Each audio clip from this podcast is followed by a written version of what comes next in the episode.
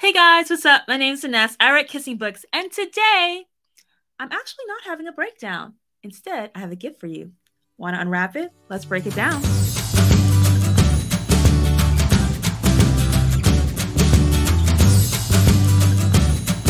In celebration of my new courses, Writing Sweet and Writing Dirty, I made a worksheet. Can you tell that I was a professor for nearly two decades?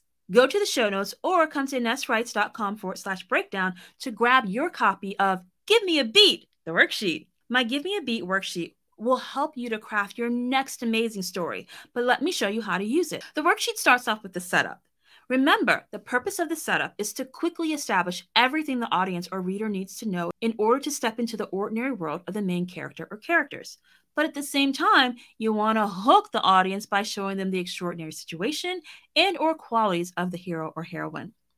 In the setup, you should also show the want or the need of the hero. Remember, the want is a false goal and the need is the true goal that will make them W H O L E whole. I like to list the necessary steps in order to make a goal a reality, at least in the protagonist's eye. This is their plan, and their initial plan is not going to work out the way that they thought it would. But you, as the author, you need a roadmap. So, what's the initial plan made by your main character or characters? Next up is the disturbance. The disturbance is different from an obstacle as it's the thing that upsets the ordinary world. You have a heroine in line for a promotion, maybe, while the boss decided to hire his handsome nephew instead that's a disturbance. Or maybe the hero is about to move forward in an unwanted marriage of convenience. But what if he gets thrown forward in time before he can complete that? Another example of a disturbance could be that the heroine wants to date the hot billionaire who's speaking at her college graduation. Well, what if that hot speaker turns out to be a sexual dominant and she's a virgin? Next on the beat sheet, we've got the adhesion point. There are three parts to the adhesion point there's the meet cute, the adhesion, and then the no way. As romance novelists, we all know what the meet cute is all about, right? It's when the hero and heroine have their first encounter on the page or on the screen. We're instructed to make this meeting memorable, thus it being cute. For the adhesion, remember my first language is romance. If this is a love story, the hero and the heroine have to spend a good portion of their time together in order to fall in love what is the point in the story that thrusts the hero and the heroine together so that they can't escape each other for the next couple thousand pages?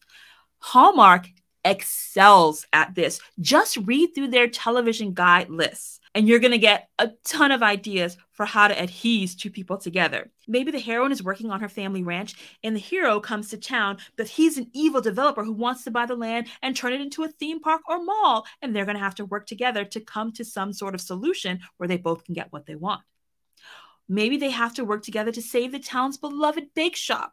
Or maybe they have to stay up all night to decorate the Christmas tree in order to save the town. Seriously, all plots of Hallmark movies. With the no way beat, it proves that however you adhese them, it's not going to be easy. The hero and the heroine, they have to resist the attempts for to get them together. More often than not in a romance, the first obstacle that they face is typically an antagonistic force, and that antagonistic force is almost always each other. I'm willing to bet that as the hero and the heroine begin to make their plan, they're going to be the ones to get in each other's way in your story. Look to the tropes. Enemies to lovers, they hate each other. Marriage of convenience, they'll get married, but they will not fall in love. Paranormal romance, she's a human and can't make it in the pack because she'll die he's a vampire and he's long lived and she's gonna die. Historical, well, he's the Duke and she's low born or poor and he has to make a financial match. All reasons for no way is this romance going to work out. Next, we come to the obstacles in the beat sheet. In Act 2, it's all about the confrontations. Your heroes will try to solve their problem or try to achieve their goal, but with each step forward, they're going to meet with a complication that either sets them back or it's going to force them to figure out a new plan of attack to get them to move forward, where they're probably going to face an even bigger problem. Remember, there's four types of obstacles physical, antagonistic, inner psychological, and mystical or acts of God. A physical obstruction could be a car breaking down, or maybe they don't have the supplies that they need to move forward. Or perhaps it's an inner or psychological problem where the hero is the heroine's best friend and he doesn't believe he's good enough for her, or vice versa. Maybe it's a mystical obstruction or an act of God, like when Ebenezer Scrooge gets visited by the ghosts of Christmas past. But if it's a Hallmark movie, it's likely Candace Cameron stepping into the shoes of her past to relive past wrongs. Yep, that's a real Hallmark movie. When I'm plotting a story, I like to give myself options. I like to brainstorm a number of obstacles that could happen in each category so that I can pull from them as I'm writing. Next up on the beat sheet is the reflection beat. We're closing in on the third act. One or both of the heroes should take a good look at their circumstances and come to a realization of what they truly want or who they truly want to be. This is the reflection beat.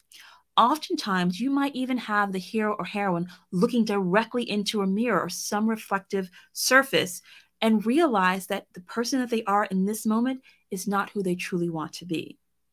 Or they may look around at their location and realize this place is not where they want to be. They might look at the boyfriend or the fiance that they began the love story with and realize this is not the person they want to be with.